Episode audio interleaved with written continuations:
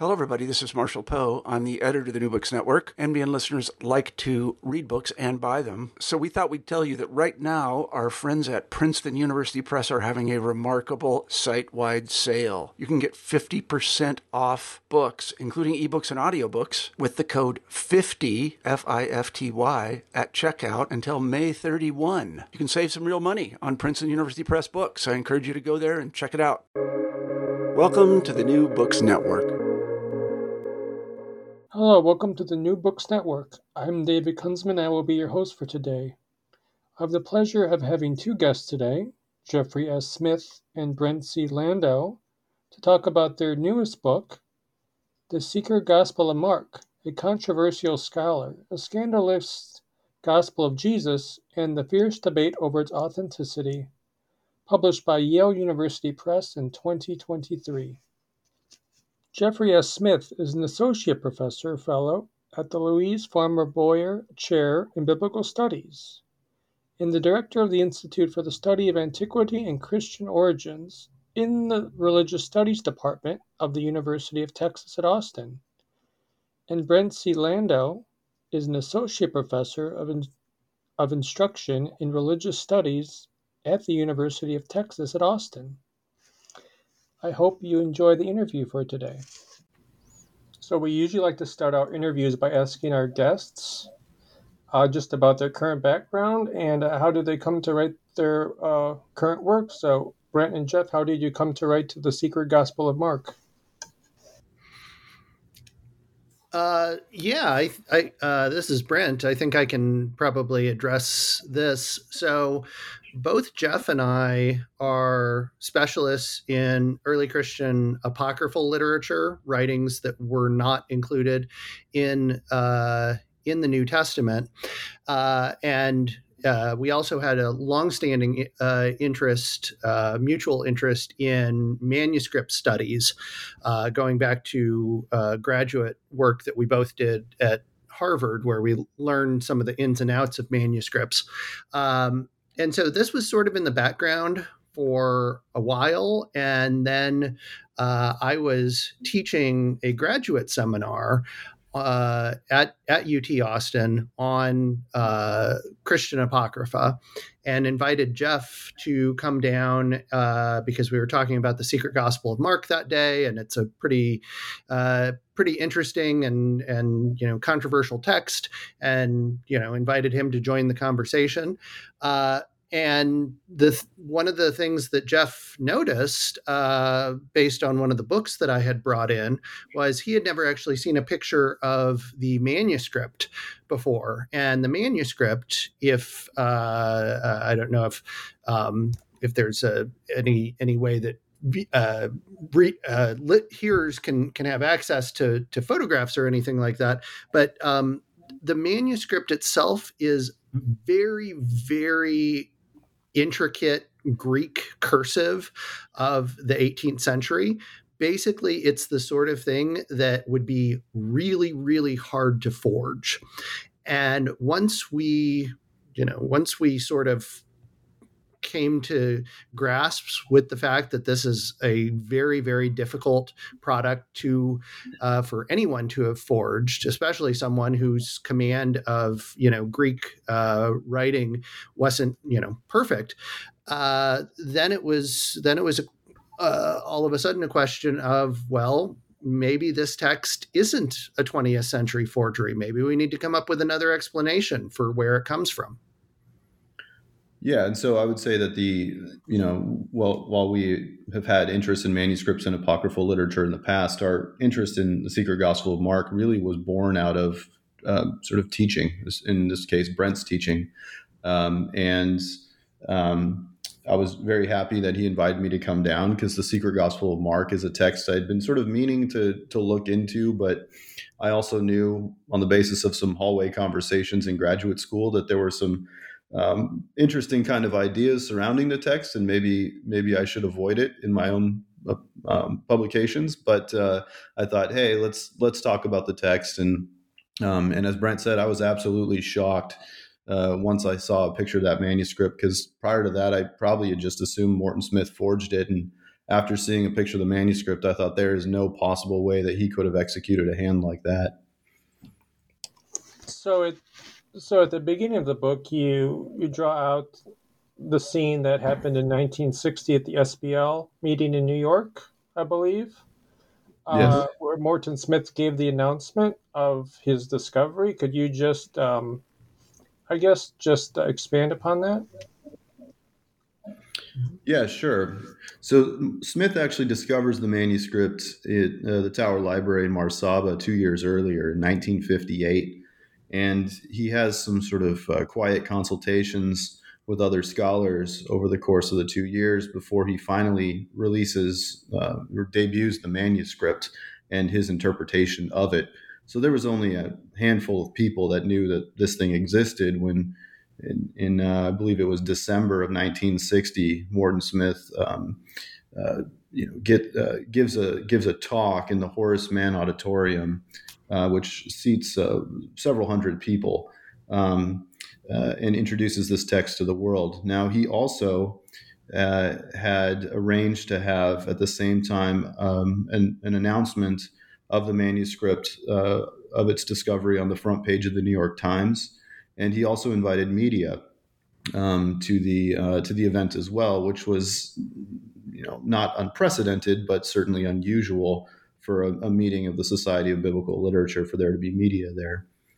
And um, he uh, we we we interviewed a couple people who were there, and we also read some notes from some people who were actually there for that 1960 meeting. And um, it's clear from that that Smith is is is presenting the manuscript to the world for the first time in an even-handed way and, and doing some fairly um, detailed linguistic analysis of the text, but that he's also making jokes or intimations that would that really ruffled the feathers of a lot of the people in attendance that day and who were largely conservative white male academics who were also um, religious uh, members of the clergy or, or prominent members of their own churches.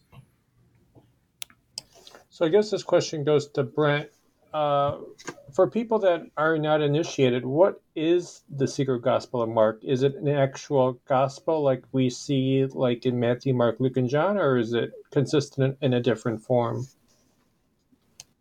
Yeah, so the the secret gospel of Mark as as we have it is basically what what we would refer to as a fragment, meaning that we've we've only got uh, a small segment of what is you know supposedly the secret gospel of mark. Now one of the questions that we address in our book is how much more uh, than the secret uh, than what we have of the secret gospel of mark uh, how extensive was this text.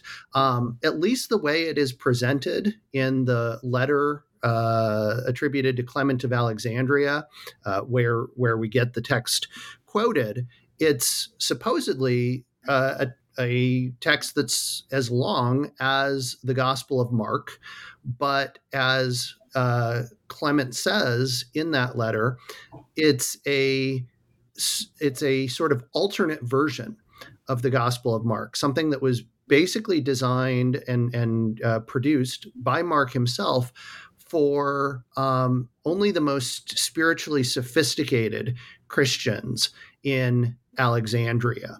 Uh, so you know, it, it's almost as if like the regular version of Mark that shows up in everybody's New Testament. That would be sort of the dumbed down version that uh, that most people uh, would have had access to. But then there was this secret version that was for the more spiritually sophisticated Christians. Um, and uh, according to the excerpt that is in this letter of Clement, it uh, is a story about Jesus uh, raising a young man from the dead. It sounds quite similar to the story of the raising of Lazarus from John chapter 11. Uh, and but in this text, when Jesus brings the young man back to life, the young man is said to look at Jesus and love him and begs to be with him. And Jesus seems to accept these uh, these overtures because he goes and stays in the young man's house for a week. Uh, we also learned that the young man was wealthy, which is probably how he has uh, a house of his own. Then, after uh, staying together in the same house for six days, uh, Jesus gives the young man some instructions. And apparently, in response to these instructions, the young man comes to Jesus uh, at nighttime wearing nothing but a linen cloth, like a bed sheet, over his naked body. And the fragment then says that they stayed up all night uh, and Jesus taught him the mysteries of the kingdom of God. Uh, so it's it's a very intriguing, very suggestive, um, and and potentially explosive uh, fragment. Um, so yeah, that's that's essentially what is in the secret gospel, and this is uh, as as Jeff was saying. Um, Morton Smith, in when he introduced this text to the to the world in 1960, he didn't shy away from making you know cracks about the you know seemingly obvious uh, sexual nature of the text. So I, my, I guess my next question is that raises the question: Did Morton Smith think the secret Gospel of Mark was authentic for purely linguistic or textual reasons, or was it or did he have other reasons why he thought it, it might have been authentic to Clement? Yeah, that's a that's a difficult question to answer. Um, you know, his process seems to have been that he started by trying to authenticate the letter of Clement, um, because as, as Brent said, these these excerpts from the Secret Gospel are embedded or quoted within this this letter that that Clement of Alexandria allegedly wrote to a otherwise unknown guy named Theodore. And so what he he did, and what he largely presents um, in 1960, is his analysis of the letter of Clement to Theodore. And on the basis of some tools that he had at his disposal, which allowed him to compare the language of the letter with the language of Clement and writings that are known to have been written by him, he comes to conclude that Clement did, in fact, compose this letter. Now, Clement of Alexandria is active in the late second century. So, if Clement wrote the letter, the gospel fragments could have been written by Mark or they could have been written later, but it still would be relatively early in the history of Christianity. And so, I think once Morton Smith um, uh, came to see the letter of Clement as authentic, he was. Um, it, it, became more likely that he was going to locate it at the sort of tail end of the first century, um, and and and uh, and with with uh, Mark the Evangelist himself. You did mention that um, Smith consulted experts of the Greek language uh, while he was conducting his analysis, and I get they differed in their opinion about the dating. Uh, why did Morton Smith, I guess, push uh, push back or go against the uh, the experts he consulted? I mean, I think actually in the case of in in the case of the handwriting ex- experts, um, and Morton Smith was, you know, he had expertise in manuscripts, but he wasn't, you know, he wasn't well versed in really really late Greek hands. Um, you know, there there was some difference of opinion based on the experts in Greek handwriting that he talked to, but really not very much. Um, you know, the difference was oh, you know, some somebody might want to say it's late 17th century and another person another expert might you know favor the early 18th century something like that. So actually the and and you know you get that sort of you know kind of disagreement or diversity um, for, for pretty much any manuscript uh, uh, that uh, that you know um, that we're familiar with from from our studies in, in Christianity. So it's not as if there was wasn't you know uh, unanimity among the uh, handwriting experts. I think where there where there was some pushback was that you did have several very very bright uh, scholars and people who were quite uh, close to Morton Smith, who uh, you know had some serious doubts about whether this was really a letter of Clement. Um, uh, a couple of them, Arthur Darby Nock, who was one of uh, Smith's mentors at Harvard. Um, he he felt like this was a probably a fifth century text. It seemed to him to be a, a sort of relatively late composition. You also had a num- uh, a scholar, I believe. Oh gosh, I don't remember where Johannes Munck taught. I wanted to say Episcopal Divinity School, but that might be wrong. Um, uh, Johannes Munck also looked at it and said, you know, yeah, this says it's by Clement, but it's got things like the Mark in Alexandria tradition, which we don't know from other sources earlier than Eusebius, who's fourth century. So, um, so there were some dissenting voices about saying that this was an authentic letter of Clement, but um, yeah, Smith seems to, in those cases, e- even though he valued their opinions and you know speaks very respectfully of them, he uh, he preferred to just plow ahead uh, and you know say that this was an authentic letter of Clement. And I think in part part of why he was you know so drawn to it being as early as possible is i mean a couple different reasons. One uh, that's oftentimes what you know scholars who have studied the christian apocrypha have tried to do as a way of sort of making a statement about the importance of this uh, of these texts is to you know kind of come up with the earliest uh, earliest dates possible for these things even you know well into the first century.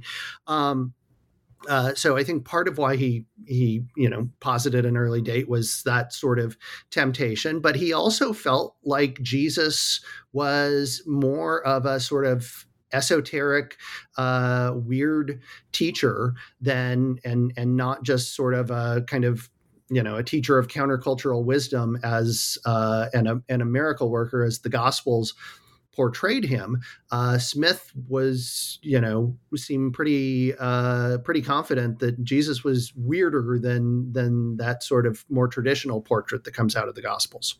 Right. And uh, just to sort of restate something that Brent said is that when it comes to the dating of late Greek handwriting, Morton Smith is not an expert, and he knew that. And so he consulted experts.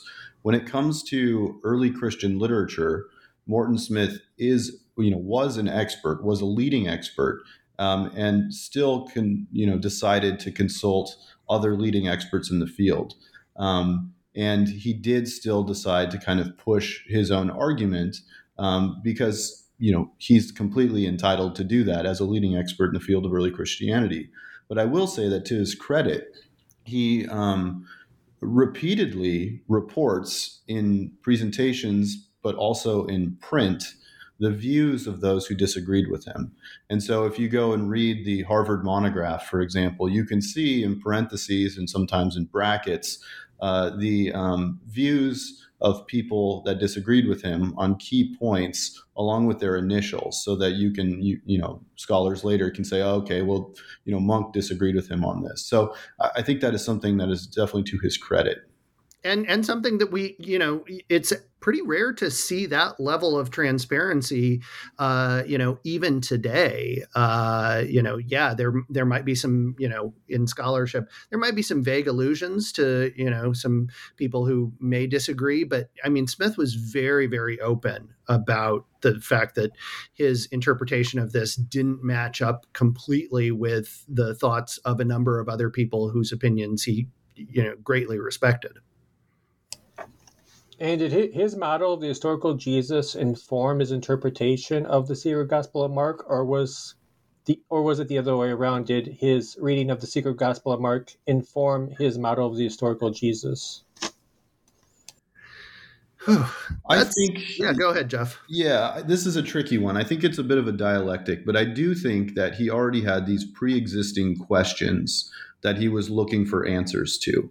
And we know this because Morton Smith actually wrote an entire book on Mark um, that he never published uh, as a book. He may he may have parted out pieces of it in later articles, but he had written this book, and this was in the 1950s. He had written it um, given it to his mentor to review, uh, Arthur Darby Nock, and Nock was not persuaded. And so then, typical Morton Smith, he dug his heels in and decided to try and make the case even stronger to prove Arthur Darby Nock wrong. Um, now, when when he finds the secret gospel of Mark, he's already at the tail end of this this prior work on Mark, and we don't know what his thesis was, but what he was hunting for in that book certainly informed his his understanding of the secret gospel. He also seemed to have been fixated on this question of mysticism, of this sort of mystical tradition that is very very prominent in Judaism, uh, particularly in medieval Jewish texts like the Hechalot and the Zohar and the Kabbalah. Um, but it also shows up in early Christian sources as well, like say the books of Jeu or some of the apocalyptic apocalyptic ascent literature. And what he wanted to find was that nexus, that moment um, in the historical Jesus's ministry in his lifetime, where you could find the origins of that mysticism. And um, and and lo and behold, that nocturnal ritual that um, Brent alluded to that sounds to most readers um, fairly erotic and suggestive. To Morton Smith, at least in print, he argued that this was uh, the sort of birth of Christian mysticism. Um, now, I think he probably modified some of his views through the years he dedicated to studying the secret gospel of Mark, but there's no doubt that he had these prior assumptions that allowed him, in our opinion, to overinterpret the text at times. So another school of thought in the scholarship of the secret gospel of Mark is that actually it was a 20th century forgery by Morton Smith himself. And you go over this in your uh, skeptic chapter. And one of, I guess, one of the main proponents of this was Quentin Quesnel. Could you please expand, like, why Quesnel thought that Morton Smith forged the secret gospel of Mark himself? Yeah, so with with Quentin Quesnel, um, certainly he is a major player in what I would call what we would call the pro forgery uh, camp uh, of uh, of the secret gospel of Mark. Basically, people who think that this was a modern forgery that was uh, perpetrated by Morton Smith. The first scholar we know of who you know makes that argument that that Smith has forged it uh, was Quentin Quesnel.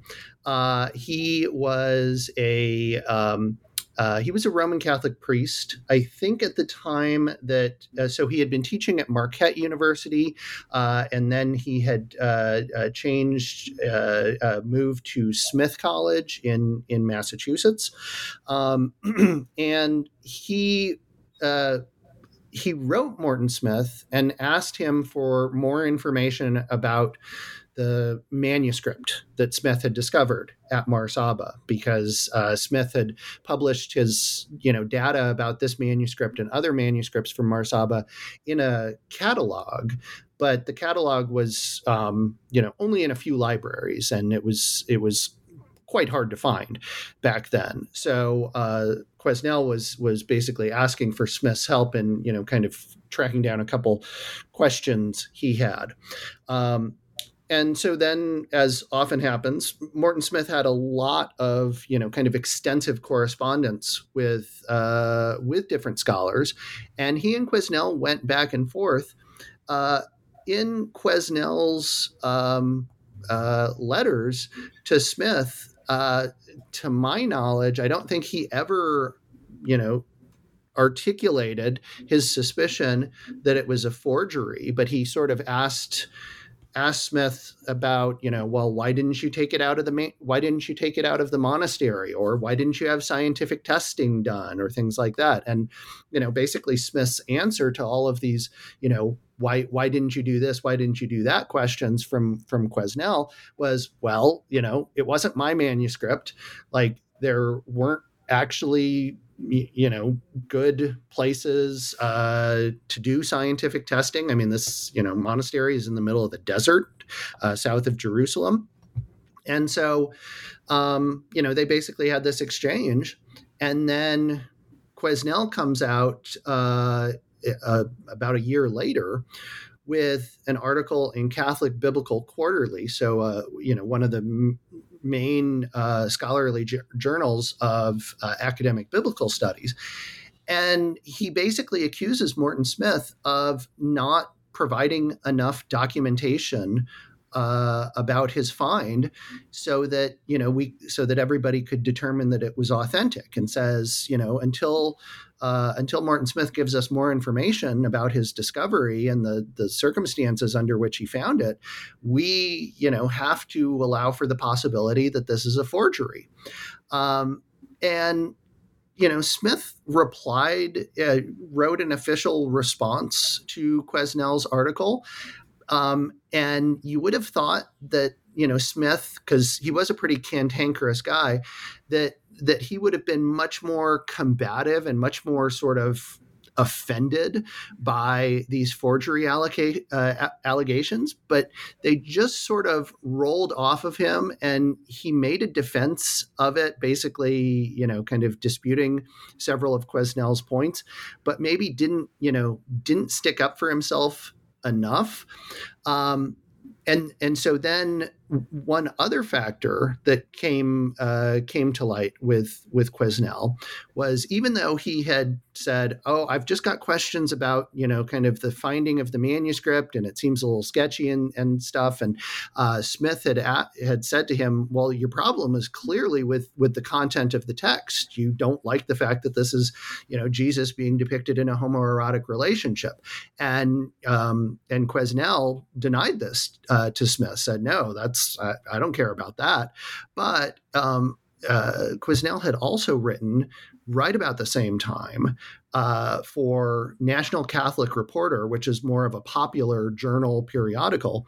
He had written a review of Smith's book, and in that book, uh, or in that review, Quesnel essentially says, "Okay, this is this is a fun game that scholars like to play, where they come up with some wacky text and wacky idea, and you know, give it the most scandalous, most offensive spin they possibly could on it." And so, when you read that uh, review uh, by Quesnel in the Na- National Catholic Reporter, it becomes pretty clear that he was uh, he was offended. So in in conclusion, about uh, uh, the the role of Quentin Quesnel in this controversy, um, I we think that Quentin Quesnel was maybe uh, rather disingenuous about what his objections to the secret gospel of Mark were. And in terms of his criticisms that Morton Smith didn't do enough to, you know, kind of safeguard the manuscript, uh, we don't actually think that his arguments had a lot of merit to it. He certainly alerted the um, authorities at Mar Saba to the fact that he had found something interesting, but it was again not something that he, uh, it was not his property to take out. Um, so uh, we feel like uh, the the criticisms raised by Quesnel about Smith's handling of it were uh, were not very fair, but ultimately what they led to was other you know other voices coming into the picture uh, coming into the debate and raising you know and framing the matter even more provocatively than Quesnel did. Quesnel never actually came right out and said that he thought Smith forged it. Although, if you read between the lines in his publications, it's clear that he thinks that Smith was the author of it. But I think what Quesnel's contribution to the debate was that it sort of emboldened people who were really troubled by the content of the secret gospel of Mark to uh, to to really come up with even more. Um, you know, sort of even more provocative uh, theories and explanations for how and why Morton Smith might have forged something like this. The next two figures that you take on in the book are Metzger and Ehrman. Um, Jeff, could you tell the listeners their contributions to this debate? Yeah, I'll, I'll actually uh, pass that torch off to Brent since he was the one who did the the lion's share of the research on this part of the book. Mm-hmm. Sure. Yeah, I can. I can. I can take that on. So, what what was going on? Um, the the reason that Metzger and Ehrman came into the picture um, was was because of a one of the things that I was trying to do was to document sort of the history of the forgery accusations, and I had certain kind of you know uh, certain mile markers along my journey where it was like, okay, well, there's Quesnel in 1974, 1975. Then the forgery accusations tend to d- die down for a little while. And then you get some claims in the early 1990s, right about the time of Smith's death by his former student Jacob Neusner, uh, and Neusner argues that uh, that Smith pulled off a forgery.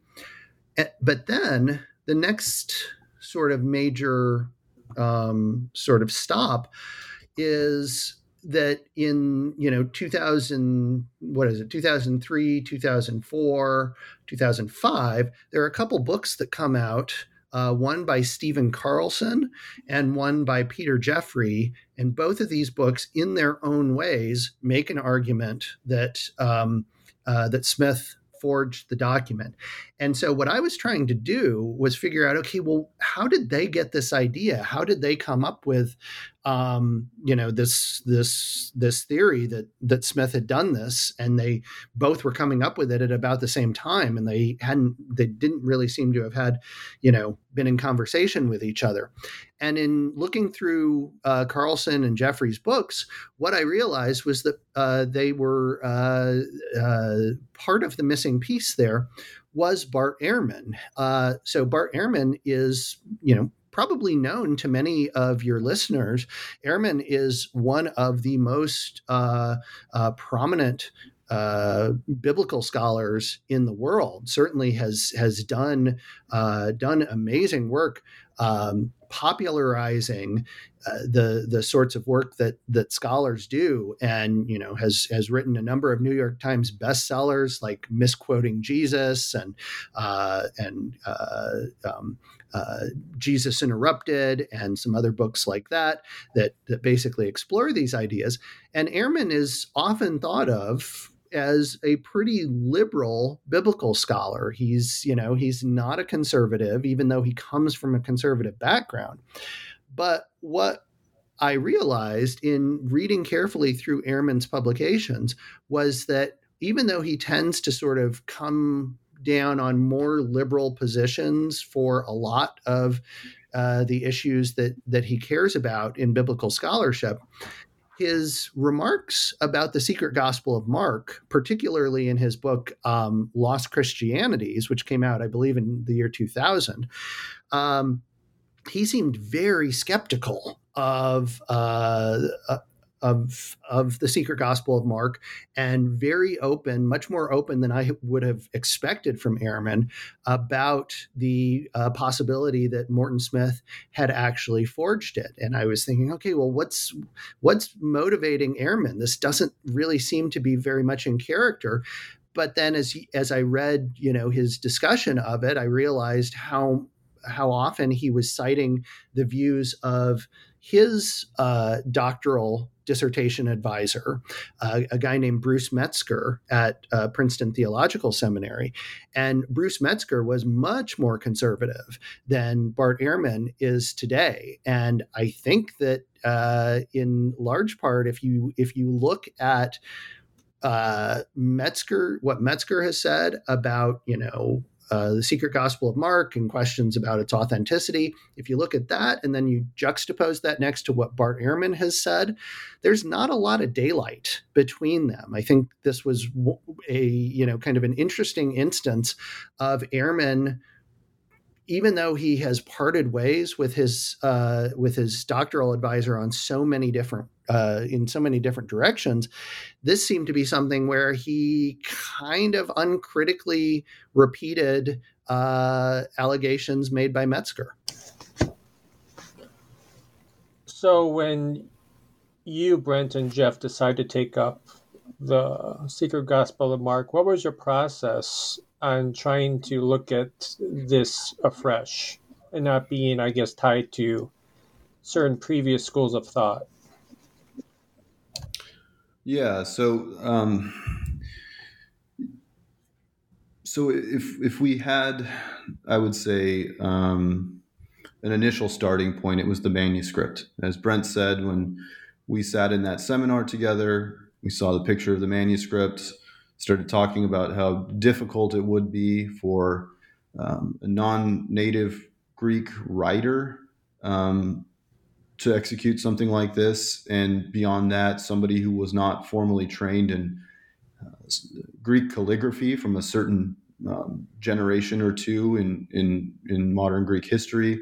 Once we realized that that could not have been Morton Smith, then we just started considering other possibilities. Now, we did think that the language was suggestive. There's some who don't see any erotic um, undertones or overtones in the text, and we we disagree with that. I think it's clear that there's something going on there.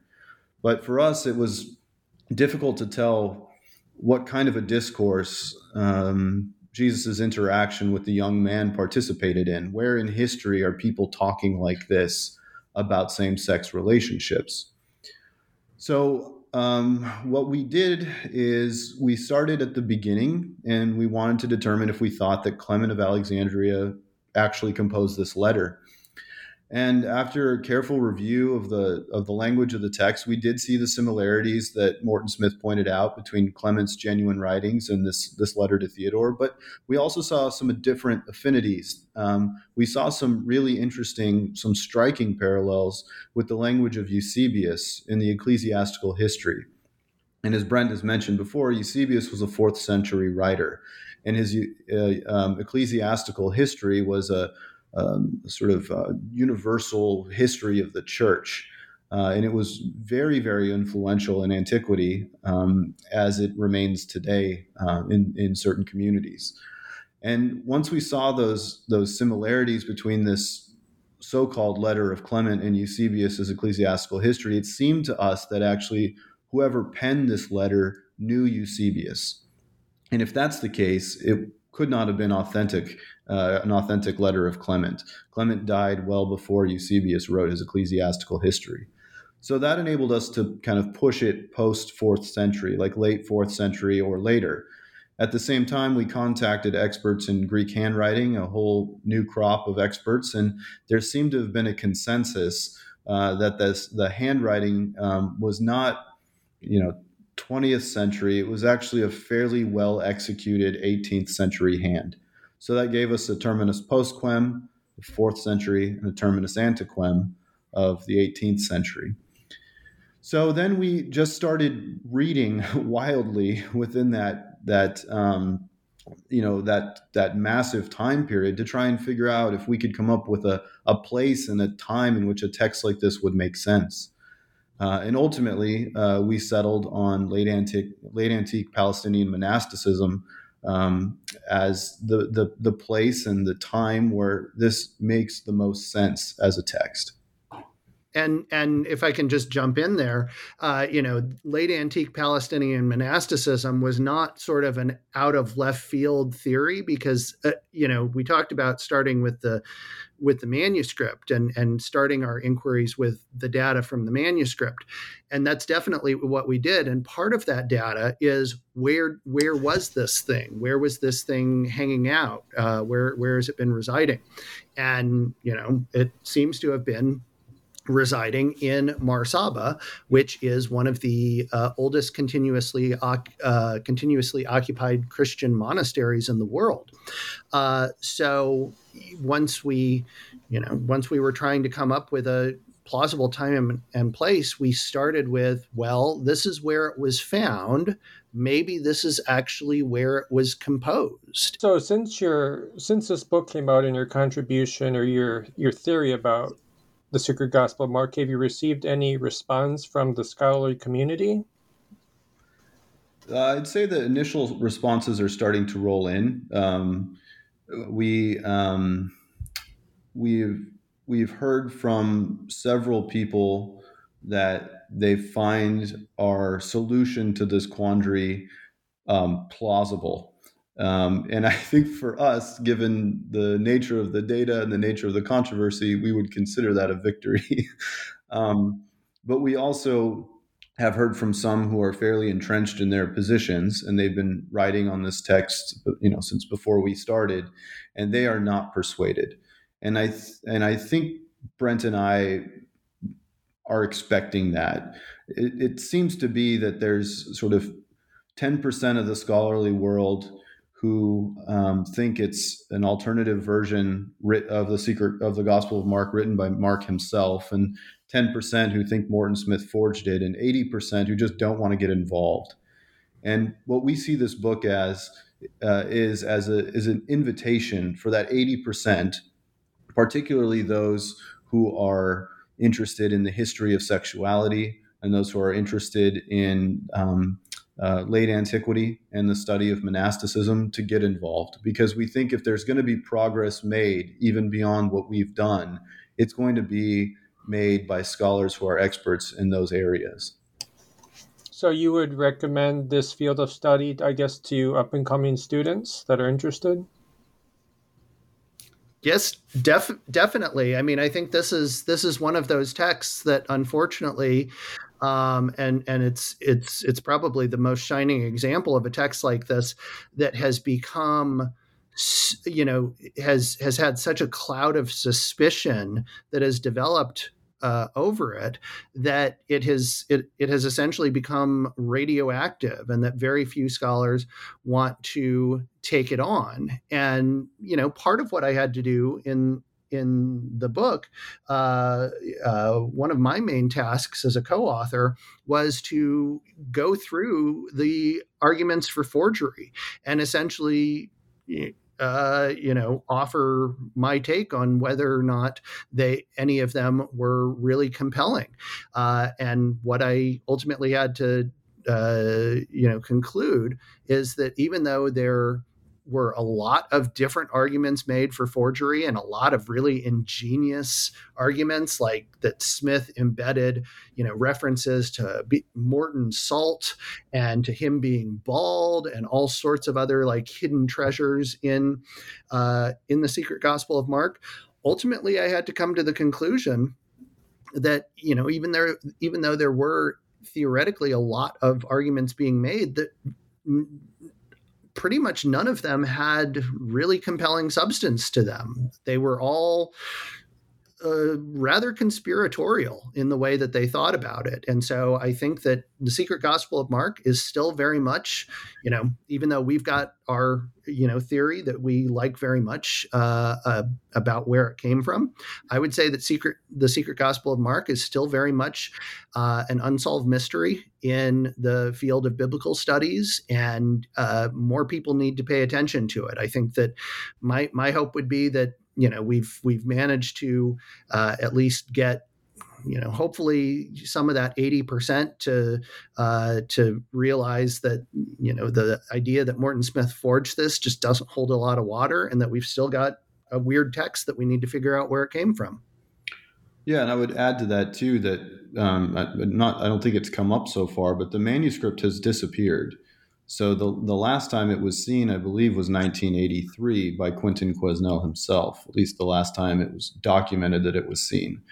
Now there's a lot of conspiracy theories as to where the manuscript went. We do have pretty good photos of it that we can work off of, but we would like to find the manuscript. And we are, you know, we in the course of our investigation, we we really have no reason to believe that it's anywhere but uh, the library of the Greek Patriarch of Jerusalem. And um, we think that um, it's almost certainly there, but what we're not sure of is whether it was lost at some point or whether it's being kept back from the public. And so, our hope, um, you know, another hope of our book is that um, whoever knows where this manuscript is will come forward and make it available to um, scholars and even perhaps to scientists who can subject it to scientific testing. This current book that both of you have written, The Secret Gospel of Mark, is more of a popular presentation of your theory. For students that are interested, I guess, in the more technical details, do you have a, do you have any uh, peer-reviewed articles that you could cite that for people that are interested, I guess, going into that? Not really. Uh, you know, this is this is one of those interesting cases where you know we, um, you know, uh, as opposed to the way that scholars often do things where you know they'll write a number of articles about something and you know and you you know sort of build up a book build up a monograph based on that we actually did it the other way around and i think part of it was that you know we felt like we had a, a pretty you know interesting idea about where this text might have come from and we didn't want to necessarily you know steal our book's thunder by publishing publishing some articles in um, you know in academic journals that that already sort of gave away our thesis so we're we're actually at the point where we have not um, we have not done, you know, kind of uh, this. This book has been peer reviewed uh, uh, by anon- anonymous scholars for Yale University Press, so it is definitely peer reviewed, but it's not. Uh, it, it it has not uh, been the subject of of any uh, articles thus far. What I would encourage, I would actually direct. Um, potentially interested scholars to a couple of uh, volumes that have have already been published one of which is uh, an uh, edited volume by Tony Burke, and it's called Ancient Gospel or Modern Forgery, and it's basically the conference proceedings of a, uh, a of a um, symposium on the secret Gospel of Mark and questions about its authenticity that took place at York University in Toronto. Uh, so uh, so Tony Burke's uh, conference volume, uh, ancient uh, ancient gospel or modern forgery. I would also direct students uh, and interested scholars to uh, the book by Scott Brown. It's called Mark's Other Gospel. Uh, Scott Brown wrote his dissertation at the University of Toronto on the secret gospel of Mark. And Scott Brown has done a lot of work in terms of arguing against the you know various permutations of the forgery hypothesis. So if somebody really wants to get into this and and really wants to get into the you know scholarly heavy list, lifting and minutia I would say that the the Burke edited volume and Scott Brown's uh, dissertation are the places to start. So I believe that's all the time we have for today. But we before we go, we usually like to ask our guests uh, about their current projects and what they're working on. Yeah, so I'm currently uh, working on a project that deals with what I guess we, we would call the archaeology of early uh, of, of, early Christian manuscripts. Uh, and so there's this archaeological site uh, called Oxyrhynchus, which is named after the fish that swims in the Nile tributary uh, near the town. It's a fish with a, a sharp nose. Um, and so the city of Oxyrhynchus was a, decent sized ancient city, but it happens to be where two archaeologists named Grenfell and Hunt uh, excavated about 500,000 papyrus fragments in the late 1800s and early 1900s. And these fragments are some of our uh, earliest copies of things like Homer and Sappho, and even New Testament and um, apocryphal writings like the Gospel of Thomas. Um, but there's all kinds of other material in there as well, even mundane tax receipts and letters and uh, magical texts. And so my project is trying to see what what we can determine about the archaeological context of these manuscripts that were discovered. And uh, the book that I am uh, currently working on and, and revising is a book on uh, what I would call alternative reconstructions of the historical Jesus. So, what I'm interested in here, this is a historical Jesus book, but it's a historical Jesus book almost in reverse, that it kind of takes as its starting point uh, some really provocative claims that have been made, um, you know, uh, both in recent times and and much earlier about the historical Jesus. So, if you've ever heard people say, you know, Jesus was married to Mary Magdalene, or that Jesus had another love interest, or that Jesus went to India, or that Jesus never existed, or anything like that. Uh, these are exactly those sorts of alternative historical reconstructions that I get into in uh, in that book. So uh, yeah, I'm I'm excited about uh, uh, about it seeing the light of day sometime soon. Brent and Jeff, thank you so much for the interview. Thank you very much. Thank you, David.